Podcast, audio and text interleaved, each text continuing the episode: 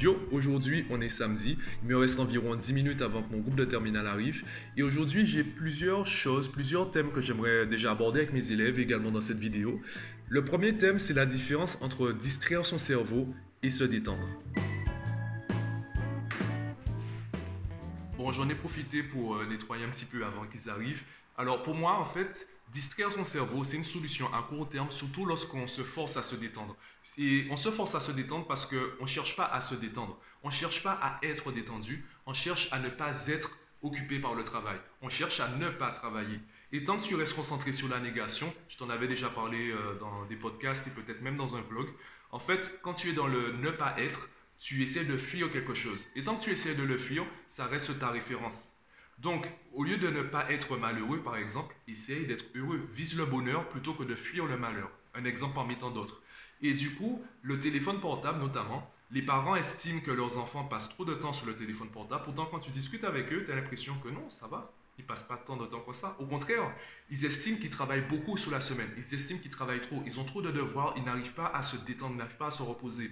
Et je prends mon exemple personnel. Quand j'étais au collège, J'étais, bon, j'ai bien vécu, j'ai bien profité, je te rassure, je passé une très belle enfance, très belle adolescence. S'il fallait me définir au collège, je pense que les gens diraient majoritairement que j'étais plutôt le gamin qui était dans son coin, qui dissimulait son lecteur CD, qui écoutait le premier album du wu et euh, voilà, qui préférait observer les autres au loin plutôt que de participer au groupe, de s'insérer, de s'intégrer dans un groupe, etc. J'étais plutôt ce gamin-là.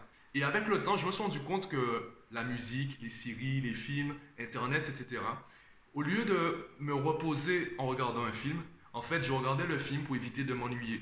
Surtout avec la télé. Quand je commençais à zapper au niveau des chaînes, je restais pas sur un programme parce que plutôt que de m'intéresser véritablement au programme, j'essayais surtout de fuir l'ennui.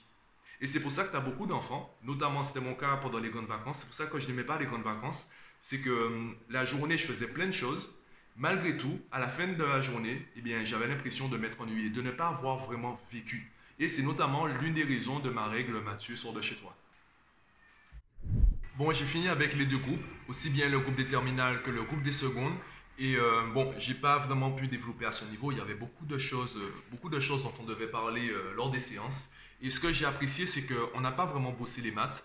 On a très peu travaillé les maths. On a travaillé ce qu'il y a en amont.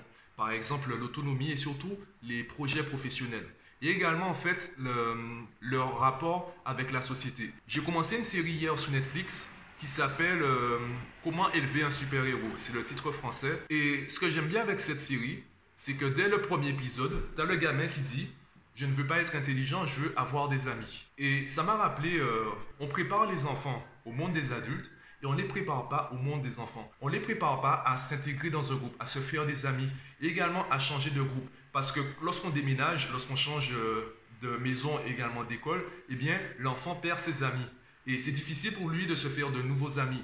Il va essayer de euh, projeter la connexion qu'il avait avec les autres de son ancienne école sur les nouveaux de son école. Sauf que ce n'est pas les mêmes centres d'intérêt, ce ne sont pas les mêmes personnes. Donc, il doit être capable de gérer tout cela. Et nous, on se dit, ben, il va à l'école pour travailler, il n'a pas besoin de ça. Tu n'as pas besoin de ça. Tu, te, tu verras avec le temps, tu auras de nouveaux amis. Sauf que c'est important pour chaque être humain. On ne vit pas simplement dans le monde, on vit dans une société. Et ces relations humaines, j'en ai discuté avec mes élèves, je leur disais que dans la salle de cours, c'est une dictature. Que tu le veuilles ou non, ce n'est pas une démocratie. Le professeur, il veut te mettre dehors, il te met dehors. Le temps que tu fasses, que tu ailles te plaindre auprès des CPE, du proviseur, etc., ça prendra beaucoup de temps et tu n'es pas sûr d'avoir raison. Tu n'es pas sûr du moins obtenir gain de cause. Donc, tu préfères faire quoi? Tu préfères avoir raison ou euh, avoir euh, ton année, avoir ton diplôme, etc. Évidemment, il y a des cas, il y a des extrêmes. Mais dans la plupart des cas, et c'est là l'intérêt du livre Comment se faire des amis, c'est vraiment un classique en termes de communication. Je répète la question, tu préfères avoir raison ou obtenir ce que tu veux?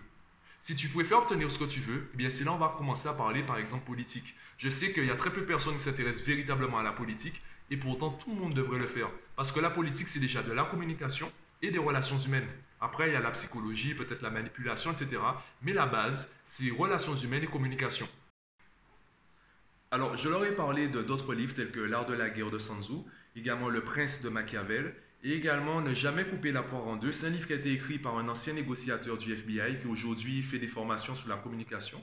Et il explique dans ce livre en fait comment le FBI gère les situations de crise comme les braquages de banque, les euh, prises d'otages, etc. L'une des informations les plus importantes de ce livre, c'est qu'il dit que La première chose que les ravisseurs veulent, c'est de savoir que leurs besoins sont reconnus. Et c'est vrai pour tout le monde, c'est une base en communication. Quand tu communiques, quand tu discutes avec quelqu'un, la personne qui est en face de toi veut s'assurer que tu comprennes et surtout que tu reconnaisses ses besoins.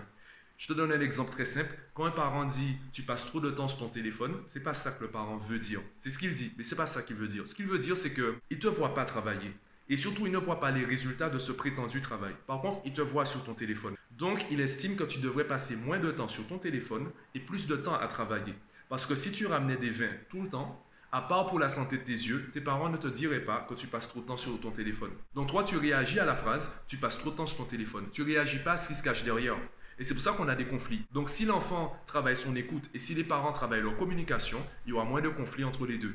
De la même façon, il n'y a pas de communication sans écoute. Donc ça va forcément dans les deux sens. C'est ce que je travaille avec eux. Et par exemple, une des informations que je leur ai données, c'est que euh, la vie, ce n'est pas comme dans un jeu vidéo. Dans un jeu vidéo, il y a une logique. Tu ne peux pas valider le niveau 2 si tu n'as pas validé le niveau 1. Sauf que dans la vie, ça ne fonctionne pas comme ça. Tu peux devenir, par exemple, en jouant au loto, tu peux devenir multimillionnaire du jour au lendemain. Est-ce que pour autant tu sais gérer tout cet argent? Non. Par contre, celui qui a augmenté son revenu étape par étape, il y a plus de chances qu'il arrive à garder cet argent. Parce qu'à chaque niveau, il a dû apprendre, ou du moins, il y a plus de chances qu'il ait appris à gérer l'argent. J'avais fait un podcast dessus sur euh, c'était l'exemple. Si demain matin au réveil, tu, te retrouves dans la peau de Jeff Bezos, le créateur d'Amazon, est-ce que tu sauras gérer Amazon? Si tu, du jour au lendemain, tu te retrouves à la tête d'une aussi grande entreprise, il y a peu de chances que tu saches le gérer. Donc, parfois, dans la vie, tu peux passer du niveau 1 au niveau 10, etc. Sauf que pour réaliser, pour atteindre véritablement tes objectifs, il faut que tu valides chaque niveau. Oui, juste avant que le groupe des collégiens arrive, euh, je voulais continuer sur cette histoire de jeux vidéo. Il y a une phrase déjà que j'avais adorée dans un livre qui disait Un amateur sait quoi faire quand tout va bien. Un expert sait quoi faire quand tout va mal. Et justement, la différence entre les deux, c'est justement ce souci du détail. Parce que je prends l'exemple du bodybuilding, donc le sport en salle. Au début, peu importe ce que tu fais, même si tu le fais mal, tu auras une progression. Parce que tu pars de zéro. Donc peu importe ce que tu fais, tu auras du positif, tu auras du plus. Et au bout d'un moment, tu vas stagner, tu vas atteindre une phase plateau. Et pour sortir de cette phase plateau, pour continuer à progresser, tu vas devoir en fait qualifier ou du moins améliorer ton regard, améliorer ton travail. Tu devras être beaucoup plus pointu concernant ton programme.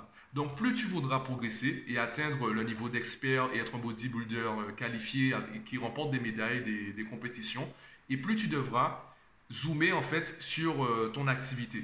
Et dans la vie, d'un point de vue général, parfois ça se passe pas comme ça. Tu as des personnes qui ont un talent ou qui ont une génétique associée et qui brûlent certaines étapes. Et ça, tu le vois sur le court terme. Sur le long terme, ils devront qualifier, ils devront valider les mêmes étapes que toi sur le long terme.